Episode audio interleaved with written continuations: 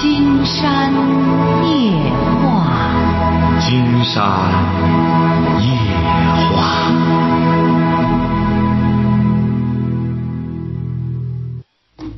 晚上好，听众朋友，我是您的朋友金山。嗯，我们有一位教师朋友哈，一位年轻的老师朋友，他谈到了他今年很年轻，他才三十出头哈，他的做大学老师，他的妻子呢也也比他小一岁。如果要是这位做妻子的、做前妻的也在收音机前听的话，呃，如果要是也想对这桩婚姻想挽回的话，今天晚上金山愿意和您对话哈。金山觉得呢，这么说吧，金山两次接触您的前夫，呃，觉得他没有什么本质上的问题，他总是在自责。所以说，这位先生啊，这这这位这个老师朋友哈，金山觉得您老是这样自责，您老觉得您做错了什么事儿了？您究竟哪一点觉得做的怎么做错了呢？那通过我们两次交流，金山觉得你没有怎么着。一开始读书考上大学，后来又工作了，而且在职又考上研究生，又读完研究生，是不是啊？你怎么老是在自责之中呢？金山不理解你究竟哪一点觉得对您的妻子做的不够，对您的前妻。希望您能够就是说是我们能够实质性的交流，就是说您觉得哪一点做的不对？嗯，我个人觉得，嗯，我前妻，嗯，对我非常非常关心，无微不至。怎么讲？怎么着无微不至的关关心？嗯，就是不管从生活上，嗯，还是从甚至我思想上有一些解不开的一些疙瘩，还是在精神上。不不，咱就先说这个呃，生活上怎么了？你们结婚几年？结婚到现在四年。一共结婚四年，认识多久？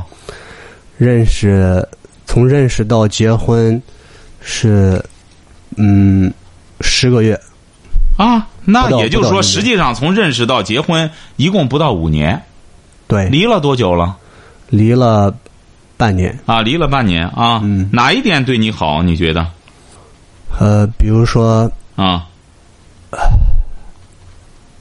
从这个我身体不好，对我这个身身体关心啊，啊，我需需要这个包括呃日常的一些衣服啊什么之类的，都为我考虑的非常全面。不是这个不是做妻子应该的吗？既然是大家相互在一起了，你和他分开的时候，能够想到最终把房子什么都给他，这不也是你也在做的一些事儿？你总是在自责，竟然觉得你现在老是生活在过去不成？竟然不知道这位做妻妻子的哈，如果要是您也在听节目的话，呃，金山觉得呢，您的前夫呢，他能够两次来到来到我们工作室，真诚的希望能够挽回这个家庭。金山呢，嗯，也是觉得，如果要是这位前妻在收音机前的话，你也应该做出一定的努力。你比如我们曾经遇到过这么一个情况，哦，金山记错了，把您和一个，呃，一个大学生刚刚毕业不久的，他和他一个女朋友是结婚了还是没结婚了？哦，好像是结婚了。结婚之后，后来他坚决要分离婚了，坚决要离婚之后，结果是他俩都还很年轻，他父亲和他来的，来了之后呢，他就觉得，他父亲觉得呢，那个女孩还挺好。金山后来一听这个小伙子说呢，小伙子坚决要离的，小伙子坚决要离了之后，嗯，他就因为那个女孩的性格脾气太执拗，结果他来了之后，他两个就坐在您那儿，他和他父亲坐在那儿。后来金山听了听，他不该分开，因为人家那个女孩呢是过去的时候，他过去的时候一味的骄纵着这个女孩，这个女孩呢比较任性，结果两个人就分开了。分开了之后呢，金山觉得他这样分开有点草率。实际上，这个男孩呢，这个小伙经过我们交流，就坐在刚才您坐的那儿，他也觉得自个儿有点草率。我们在这聊着，但是没想到他的呃分开的前妻也在听节目，结果是他打进来了。打进来之后，呃，金山当时给他讲呢，你俩要是再有问题，可以再来，没有再来，说明人家都在做努力。而且金山觉得他俩不该分开。他父亲当时小伙子还特别脾气，特别还还老给他父亲不让他父亲说话。这小伙子也是大学毕业，他毕竟是懂道理。他好像还在店里是一个技术骨干，一个月一万多，哎，就是很能干那个小伙，文质彬彬的，哎，身体也是不太好，他身体不太好。结果是人家这两个人努力。重新又又走到一块儿了。金山觉得现在您总是这种心态不好。金山想和您交流的这个赵老师哈，这个如果要是那位前妻也能听到的话，您可以打来电话。呃，因为你们俩也没什么背人的事儿，也没有什么不能说的事儿。就是说，现在金山不理解的赵老师，您为什么要这么自责？就是说。您是不是觉得自己的呃呃行为模式有的时候就是说是在常人看来有的时候不太懂事儿，是这样吗？对，对，在好多人看来可能不是，有时候不是很会说话，不是很会来事儿，但是有时候也分情况吧，我觉得。但金山觉得这不是缺点。嗯。为什么这样讲呢？自古以来讲，大行不必细谨，大礼不辞小让。再者说了，一个人就是这样，呃，别人的评价怎么说，自己一定要对自己有一个评价。说白了，金山有的时候和有些人在一起，他说金山不懂事儿，那不懂事儿就不懂事儿吧。大家有不同的审视事物的标准，但是金山首先自己认为自己没有不懂事儿，你一定要记住这一条。如果要是知道了自己确实我这个事儿错了，如果你也这样认为了。你就必须得改，你要这个人啊，就是怎么着呢？知错不改，这就不成。知错能改即圣贤。你比如说，有很多朋友就觉得，哎呦，金山不懂事儿，你怎么这个事儿应该这样处理？那金山回过头来一想，他要那样处理，那他不是金山。金山要是在自己这个角度，还是不会那样处理。每一个人都要活自己。金山早就讲过，每一个人活的是自己，你没法模仿攀比别人，别人的各种情况、各种的呃身世背景，包括自身的文化素质各个方面，你是没法模仿的。再就是夫妻之间，金山觉得很重要的一点就是相互包容的是错误。你比如说，刚才金山问您了，您吃喝嫖赌吗？你不吃喝嫖赌，也非常顾家。也非常爱你的前妻，也非常爱你的孩子。直到现在，你把房子给了他，你还是在又是很多费用，还是主动的去在替他承担，你还这么自责。金山觉得这个人就是这样，你为什么要这样呢？所以说，问题就在这儿。如果要是你不断的在给对方机会，对方没有想挽回的意思，那足以说明你就是在勉强对方了。可能这一段情确实要放弃了，一个人就是这样，这一生你要再走第二步的时候你不走，那就是一种惰性。美国前总统里根，你应该知道吧？里根和他的前妻简怀曼多好，两个人的感情，两个人都是好莱坞的演员，从从一开始年轻的时候在一起，一直就是这个卿卿我我的，非常相爱，而且工作也一样。那为什么后来分手啊？就不得不迈出这一步。两个人就是最重要的问题，就是两个人如果要是不是一路人，这就很难走到一块儿。反正金山从一个旁观者的角度来看的话，你已经给你的前妻各个方面做出了很大的让步了。如果要是他要再不想，哎，又是继续的这样坚持的话，足以说明他。你比如说，你一直想。两个人复合，他有没有这一愿望？他想不想？嗯，至少目前现在看不出来。不是你和他谈过你的想法吗？你希望这个家庭再重新和好？你应该也表现出来了，起码这对不对？行为一开始就是他要离的，对，是不是啊？他要离，而且你一切都满足了他了。嗯，当然中间在协议的时候，两个人也也有一些，就是，嗯，争执啊，对争执。这不很正常吗？嗯你两个人他都要和你离婚了，你有所争执也是很正常的。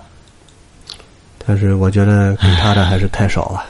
什么？是，我觉得我对他做的还是太不够了。我就他，您觉得你哪一点对他做的不够？他哪一点对你做的这么好？嗯，他应该说是用百分之百的心对我，但是我可能做的还还是不够。你哪一点不够？你的心放哪儿了？我可能你也没放别人身上没有啊呃，可能考虑工作多一些。是啊，嗯，那考虑工作多一点，他能他这一点作为一个女，作为一个妻子，如果这一点不能包容丈夫的话，金山觉得这是致命性的。不不不，那当然，你的工作放到第一位。金山老师也可能，我还是思想有点混乱，我可能表述的不是很准确。怎么着？那你把你把心思放哪儿了？不是，但是我觉得还就是总归还是，嗯，我对自己的前妻做的不够，她对我是没有问题的，他没有错。那你也就是说，你到现在还是难以启齿，你对他做的不够，还是你不想说？你哪一点做的不够？嗯，你挣的钱呃管家了吗？嗯，工资卡今天卡都给他。啊，工资卡都给他，他什么都拿着，哪一点你还做的不够呢？金山觉得您这种自责可真是，你陷到这里头的话，你很难走得出来。那哪一点你还做的不够呢？你也照顾孩子，你也管家，你哪一点还得需要照顾呢？嗯，对孩子照顾也比较少。因为你主要放在工作上，你当然你这工作你本身就聘任制的，在个大学里压力也挺大呀。大学里恐怕现在硕士已经不算学历高的了，更多的得是博士了。对，所以说，你老是陷在这种这种圈子里的话，你这样会真是会这样挤兑出自己的，真把自己要解决出问题来的。因为你找金山主要想交流什么，我们可以交流。金山，你也知道，金山呢是客观的对待我们每一位听众朋友的。嗯，你要有问题，我会直言不讳的说出来。那么现在，金山觉得问题不在您这儿。不不不，那您为什么要这样？问题在哪里？觉得自己可能还是在，就是性性格呀，在家庭生活呀，谁的性格是完美的？那既然他要选择一个知识分子的话，金山觉得你你要这样的话，金山觉得你俩在一起还是没法生活，你就是真不能复合。金山倒觉得您的前妻很很明智，她和你在一起不合适。金山给您推荐个电影，你不妨看看《嗯，美丽心灵》。哦，我看过这个电影，看过这个电影吧？对呀、那您说他那个妻子得到了什么？这一辈子，您说，你所以说这个人啊，一定要记住，一个男人，嗯，你最重要的要找找一个欣赏你的人。你不要，你说白了，如果要是您前妻人家不喜欢你这样，你再这样面用一种这种呃方式，是对别人的不尊重，反而对方都已经厌恶到这个份儿上，再怎么着和你分开了，你再这样去的话，那就是对对方不尊重。已经两个人好说好散了，你还是为什么要这样呢？是我倒没有对他现在的生活造成别的干扰，不是您为什么？您自身条件也很好，你为什么不能开始新的生活呢？现在只想挽回，所以说对方不想挽回，你又坚决要挽回，嗯你这种执拗确实是问题了，就是成问题了。嗯，你又不给金山讲出问题的所在来，这样金山怎么帮您呢？你这么年轻，我觉得最重要的一点，你得跳出来，首先要往前走。你总是不肯跳出来往前走，总是拿着过去他对你的那种好，你老想回到过去。你想过没有啊？你比如说，金山记得小学生有篇课文，一个台湾作家写的，叫和时间赛跑。不知道您记得吗？说和时间赛跑。哎，有一次金山看小学生的课文哈，一看到这篇，哎呦，写的真好。他就谈到说，这个主人公呢是外祖母去世了，他非常痛苦，因为他和他外祖母感情太好了，每天都趴在那儿起不来，就是想他的外祖母，因为他还很小嘛。后来他爸爸，金山记得后来好像后来他爸爸就给他讲。哎呀，时间只要时间过去了，他永远不会回来。嗯，哎，后来他爸爸就讲了自己的经历，当年的时候好像自己父亲去世的时候，自己多么痛苦，干什么？但是这一切都会过去的，而且告诉他，你不要总在想你外儿外祖母，而且你现在每一天的时间只要过去，永远不会再回来，永远没有重复的时间。后来，这个小男孩知道这个道理之后，他就刻苦读书，刻苦用功，就是不断的学习，不断的计算着每一份光阴。于是，他就和时间赛跑。后来，他成为一个非常优秀的人。实际上，这个小故事是一篇小学生的课文，但它就说明一个道理：时间不可能倒转，世界上没有卖后悔药的。您说，您自身这么好的条件，不能勇于。向未来挑战，总是活在过去的日子里。您说，您为什么？您的问题在哪里呢？金山觉得，您看您这么年轻，才三十出头，您的问题就在于，您不敢和未来挑战。我不知道你听到过我们一个节目吗？前两天你一直在坚持听吗？嗯，那你应当听到那个有一个女女的打电话，她三十五岁。她对象三十六岁，她对象没有精子。哦，这个听到。记得吗？啊，但是这个女孩她为什么对她丈夫那么依恋？你也看到了，你看，她就是这个女孩还是个中专，她的丈夫还是个小学。对啊。哎，也没挣到多少钱，而且她一直在试管婴儿，这两个孩子一直是这个女的在抚养着。你看。这就叫一个比较正常的女性，因为她两个人一个村，那么她嫁给他了，她就是觉得我已经嫁给他，就应该好好的维持这个家庭，尽管她没有生，她没有生育能力，我们这样了，她就应该很好的维持这个家庭，反而是她这个丈夫还一而再再而三的出轨，反而回过脸去还要和他要离婚。你是从什么时候开始听金山的节目的？嗯，离婚以后，离婚以后那很短的时间，时间不长。嗯，金山啊，在节目中发现有个问题，我们在生活中啊，很多男人啊，有一个问题，就是你这个人啊，你就犯了一种完美主义的错误。为什么这样讲呢？就是这个完美主义的错误，很多男人一定要记住了，在你找了妻子之后，你一定即使你是完美的，你也要打破完美。你不觉得你整天在你妻子面前，你过于求全责备了吗？你还要再怎么做呀？经常讲过，一个丈夫他要很，他要太完美了，不妨就弄双臭袜子，每天不要洗袜子，然后给妻子有一个数落他的借口。你要让一个妻子对你无可挑剔的时候，他会很压抑的，他会和你生活的很没意思。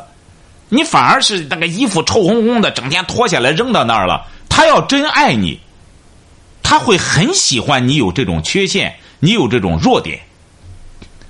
而一个不爱你的妻子，她会才会整天挑剔你，整天拿着你和别人攀比，知道吧？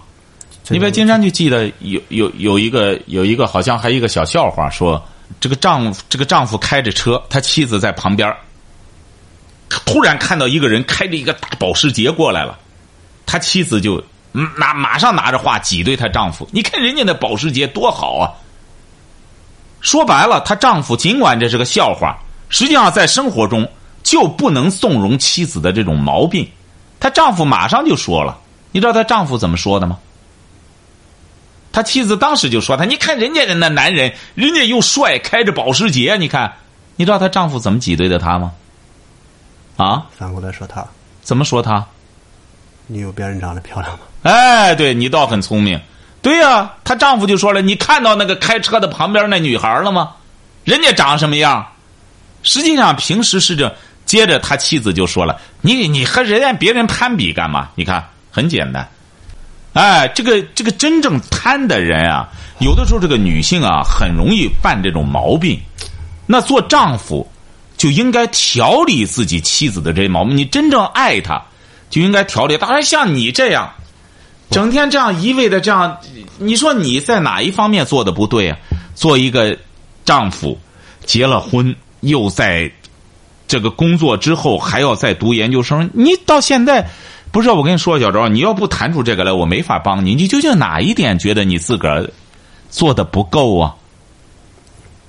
人家一个没有性的功能的丈夫，都回过头来都好嘛，都要回过头来让妻子求着他维持一个家庭。你哪一点做的不够呢？金山就不理解了，你为什么到现？你要你当老师，你作为一个大学老师，应该晓得什么叫心理疾病。金山记得很早的时候，三十二十多年前读大学的有个老师，他身体不好，他现在还活得好好的。后来那时候，金山就问他，有一次就他说：“你怎么那时候老说你快死了呢？”他说：“我身体太差了。”那时候大夫就说我活不了多少年。他在班里就这样给同学说：“甭看我现在三十来岁，我快死了。”哎，他说那时候因为他很瘦，很瘦，很瘦的。那么他就说他快死了，实际上他现在活得挺好，为什么呢？反而他减压了。他说我那时候一说，我我一点压力都没了，反正大老师同事都知道我身体不好。那么我这样说出来之后减压了。前两天我们我们做节目来的那位宁津的那位，你听到了吗？你没听？一位食道癌的患者，他是在十一年前，他一直听我节目，十多年前一直听。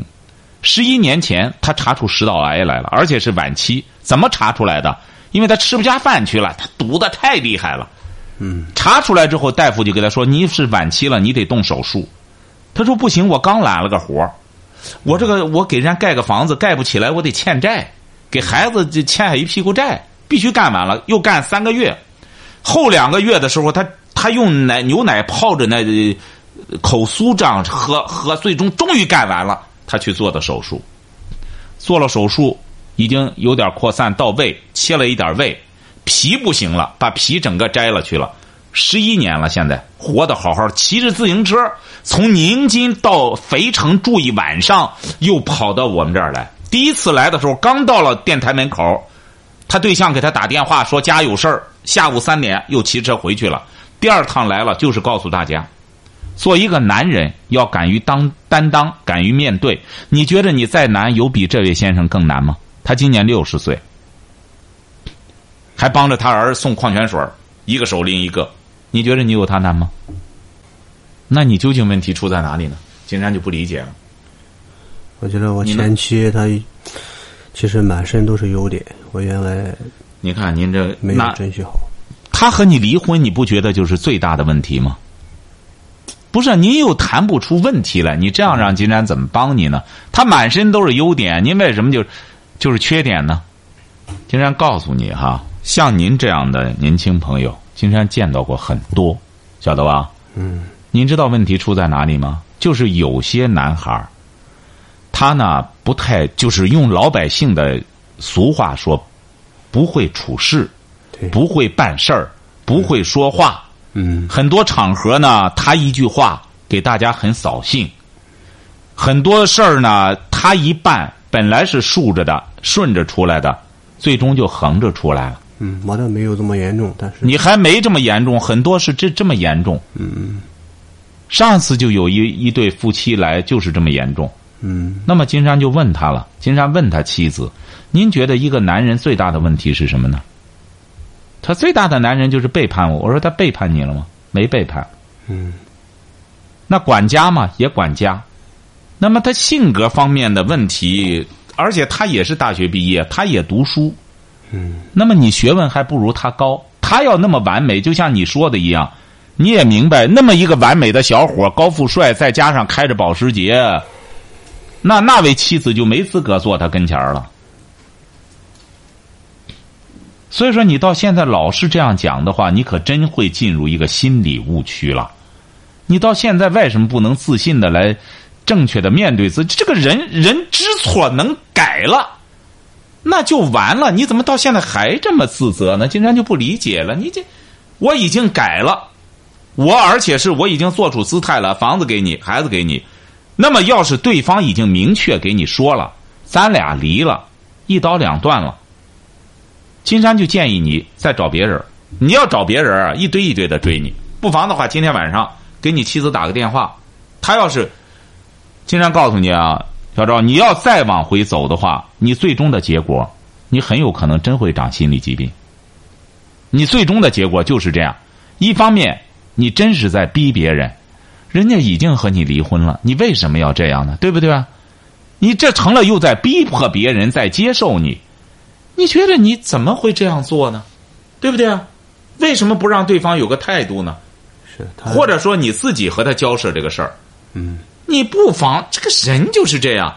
人家里根最终的结论就是里根最终的结论，他就说：“他说一个当然，金山讲这个呢，绝对不是说呢说让男人都离婚去，因为说白了，不是任何一个人都有这个福分。”能够白头偕老，有一桩婚姻能够维持到老，这个呢得需要两个人处事的艺术，晓得吧？你这就很典型，因为你处事不行，最终和前妻没法待下去。金山也看到人家都很会处事的一对夫妻，哎呀，都很会处事，当然人家就很容易。你说李根和简怀曼两个人帅哥靓女的，哪一点不行啊？他就是不行。他俩为什么要离婚？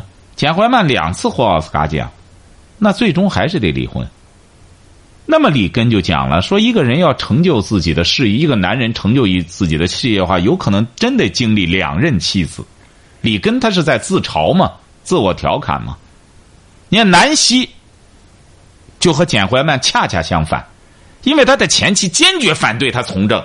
简怀曼绝对就让他说：“你好好演，你将来一定要获奥斯卡奖的。”可是南希就是一定要鼓励他从政。你看他俩恰恰相反。你说你这么年轻，金山就不理解你这你的心病在哪里？你不讲，我怎么帮你啊？你说你这么好的条件，为什么不再去经历另外一个女孩呢？为什么？你再经历另外一个女孩你各个方面都很好，再重新开始，为什么不行呢？其实还是，你为什么要再去逼人家呢？人家已经他选择和你离婚了。你要知道，一个女孩和一个男的离婚，他绝对不是轻易做出的决定的。对，是不是啊？对，这个人啊，有的时候真是不能看条件。两个人要是性格不合，这样弄到一块儿很折磨人。嗯。你这样，我我看看有没有我们的这个，你得讲了。你要再不讲，金山没法和你对话了。我们就要接听别人的电话了。你这样，我拿出这么多时间来，目的就是想知道你究竟问题在哪里。你要没有问题，我们就没有必要再这样继续下去了。金山呢，也希望再让其他的朋友也能够受到一些启发。那你现在究竟觉得问题在哪里？你老除了检讨就没别的，确实没劲。你这样让一个女人和你在一起什么意思啊？你看，这个男的，人家网友都说了，吃兔子的小萝卜说这个男的自己都说对不起他对象了，还有啥好说的？金山老师甭再替他说话了。你看，人家都不是您究竟是怎么着呢？您看您来两次了，金山觉得呢，您也是一位老师。金山正因为这个，希望您能够。您究竟是问题出在哪里呢？你想，你想不想交流？你这么大老远跑来了，您说您又不去面对，有一些话我不知道该怎么说。不是有什么话可说的呢？你这么年轻，也没什么经经历，你无非就是从学校到学校，一直在读书。金山已经给您说了，你要有问题，我不会给你客气的。你呀。你现在可以说是书卷气，你再往后走就成书呆子了，就成傻子了。对，你怎么老说对呢？一个男人不能受一个女人挤兑啊！你要受一个女人挤兑，就不要和这个女人在一起。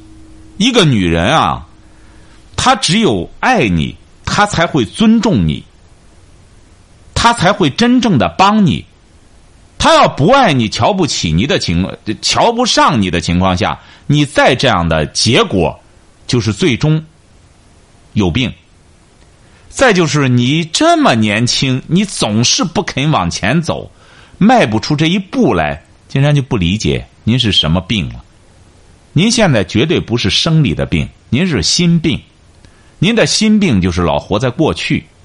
说白了，不光你想这样，谁不怀念过去呀？金山觉得你作为一个男人，这么怀念和你老婆前妻这样，你就太没出息。金山觉得。要是真正回忆过去啊，是回忆和父母的那些日子，真让人揪心。哎呀，你可能还体验不到一个人真正的说和母亲和父亲离开了，回过头来再想起那些日子来，那真折磨呀！那真是怀念自己的父母啊。那你说你和一个前妻才待了这么三四年的时间，你就这样的话，你说你怎么干成事儿？三十而立，你才刚三十岁，你这么好的条件，还是个大学老师，你说现在真是该走桃花运的时候。你说你整天这样为他这样，你真是这这，你真快成杜甫了。你看杜甫就是为伊消得人憔悴，真成人憔悴了，整天在那里说白了，自个儿吃不上喝不上，要为天下的人盖房子，你说这不搞笑吗？哎。你不要犯这个毛病，晓得吧？你现在，哎呀，我说你呀，真是一表人才，条件又好，工作又好，你说你非得这样，你出不来，你说让金山怎么说你呢？想想究竟怎么着？究竟想让金山帮您的话，调理调理，看怎么说。先接我先接一个电话，好吧？你这样来了，我可是尊重的是老师。你要再这样的话，我真是我没没法再接接待你了。喂，你好，这位朋友。你好，金老师是吧？嗯，聊点什么？嗯，我想聊一下感情的问题。你多大了？我二十四。嗯，怎么了？说。那个，我和我的男朋友是零八年认识的。你是不是不是？您是什么文化？呃，高中。啊，高中啊，零八年认识，怎么了？嗯，然后没多久他就去当兵了。嗯。嗯，我嗯，我等了他两年，然后一直到现在，我们就是谈了快五年了。嗯，昨天那个偶然的一次机会，知道他当兵的时候，就是去过那种特殊服务的场所，就是去嫖娼了。哎，姐姐那可就别提了，那那那那别提了哈，不不不要提些这，人家自个儿他说不是？您主要谈什么事儿吧？嗯，就是我我就是原谅他，我我就是那个。不是不是，那个别谈了，那个你原谅不原谅两码事儿，你就说吧，怎么着了？现在遇到什么问题了？就是想那个，嗯，惩罚一下他，但是就是不知道用什么方法。成全一下他？不是，就是那个他，嗯，就是想警告一下他，就是那个，但不想特别就是一下子原谅他那样。哎呀，他什么？他现在回到地方了吗？哦，回到了。回地方了，没有，就是已经回来了。啊，就是回来了，不当了，不当兵了吧？对。啊，不当兵了，别提过去的事儿了哈，别提过去的事儿。之后，呃，你呀，金山觉得你是这样哈，你要想让一个男人能够就是说是一心一意的对你，你是这个意思对不对吧？对。哎，金山讲过，男人的精气神在哪里啊？在丹田，晓得吧？你要让他风流，你要让他成为一个风流人物，你是不是想让他风流，不让他下流啊？是这样吧？对。哎，你看下流，他就上一些非法的场所；那么他要风流的话，他就会像什么一样，宋玉一样，哎，爱花赏花，哎，他他就会成为这么一个人，哎，他是一个爱花的人，赏花的人，但人家不会亵玩。所以说，你就得提高他的一种整体的素质，不是光提高他，他是什么文化？初中。哎，他初中，你要想让他风流起来，风流是需要有资本的。嗯。哎，那就得什么文化？风流消费的是什么？风流消费的是精神。所以说，你高中，他初中，而且年龄都不大，他多大？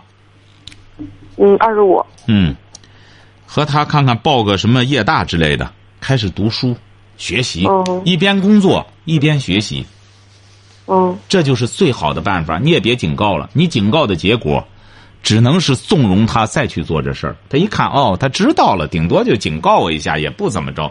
你还如不是金老师，就是他给他告诉我的，就是态度特别诚恳。他告诉你的，你你就记住了哈。金山刚才告诉你了哈，哦不要理睬他这个，就明确的开始和他去学习，和他去读书。哦要因为怎么着呢？因为他很明白。您看现在很多初中的吧，他很明白，给给女人一说这个，他也很聪明。一说这个，因为他明白现在你必然会包容他，晓得吧？嗯这就是你甭看初中毕业，这种心眼子不少。他知道这女的，你看爱的离不开他，所以说我出去什么了？我先让你明白，我就这么个人儿一堆一块儿，一个泥腿。你看他只能原谅他，他不原谅他，他找谁呀？只能这样原谅。所以说你记住了哈，这位这位小姐哈，嗯你要想过一种质量有有质量、含金量高的生活，只有文化，晓得吗？要么就技能，技能也可以，学一样非常这个人要投身于某种技能，他也会成为一个非凡的人，一个优秀的人。要么就好好的去读书学习文化。哦对你俩来说，金山觉得最好的办法还是学点技能吧。就是嗯上上一个技能学校，你喜欢什么，他喜欢什么。嗯哎，你得先有所爱好啊！你两个人，一个二十四，一个二十五，什么爱好也没有，还谈婚论嫁，这不是白日做梦吗？就是先考虑将来要 要要去学什么，那么现在就拉着他一块儿塌下身子学这个去。如果要是你比如说他对这个不感兴趣，他就喜欢啊，再进一步的再去嫖嫖啊，或者干什么？你要觉着，哎呦，他还挺。关键是有些女性啊，她不懂得风流和下流，误把下流当风流，晓得吧？哦你不妨看一看《登徒子好色赋》，金山在《听见》里专门写过这一篇，呃，引用过这一篇。宋玉就是自古以来的风流才子，晓得吧？哦，你你知道这个故事吧？知道。什么故事啊？是个？你怎么知道这个故事的？嗯，我就是上次听你那个嗯夜话的时候引用过，好像。哎，对对对，很好很好。对，金山讲过。你看那个宋玉，她那个邻居家小姑娘那么漂亮，是不是啊？嗯那么漂亮，趴墙头上看她三年了。宋玉不予理睬，那小姑娘长得，宋玉一说长得高一点点就高了，矮一点点就矮了，胖一点点就胖了，瘦一点点就瘦了，那个眼儿啊大一点就大了，小一点就小了。柳叶眉，杏核眼，樱桃小嘴一点点这么漂亮。看了宋玉三年，愣是扒墙头看，追着看宋玉，愣不搭理他，这就叫风流，晓得吧？风流者处处留情，晓得吧？让很多女孩子可望不可及。哎呀，这这这这这，哎呀，晓得吧？像您这男朋友，他就处处留什么？处处撒尿。记住了哈，就是说，想过一种高质量的生活，女孩子首先要引导，要正确的引导，和她积极的学技能，干点什么事儿，共同和她一块儿去做，挣钱有的时候也挣挣也能上瘾，晓得吧？哦哎，好好的就别提那事儿了哈，不要再往那那那那下流上引导了哈，误导了哈。哦好嘞，再见哈。哦谢谢啊。嗯，好，今天晚上金山就和朋友们聊到这儿，感谢听众朋友的陪伴，祝您阖家欢乐，万事如意。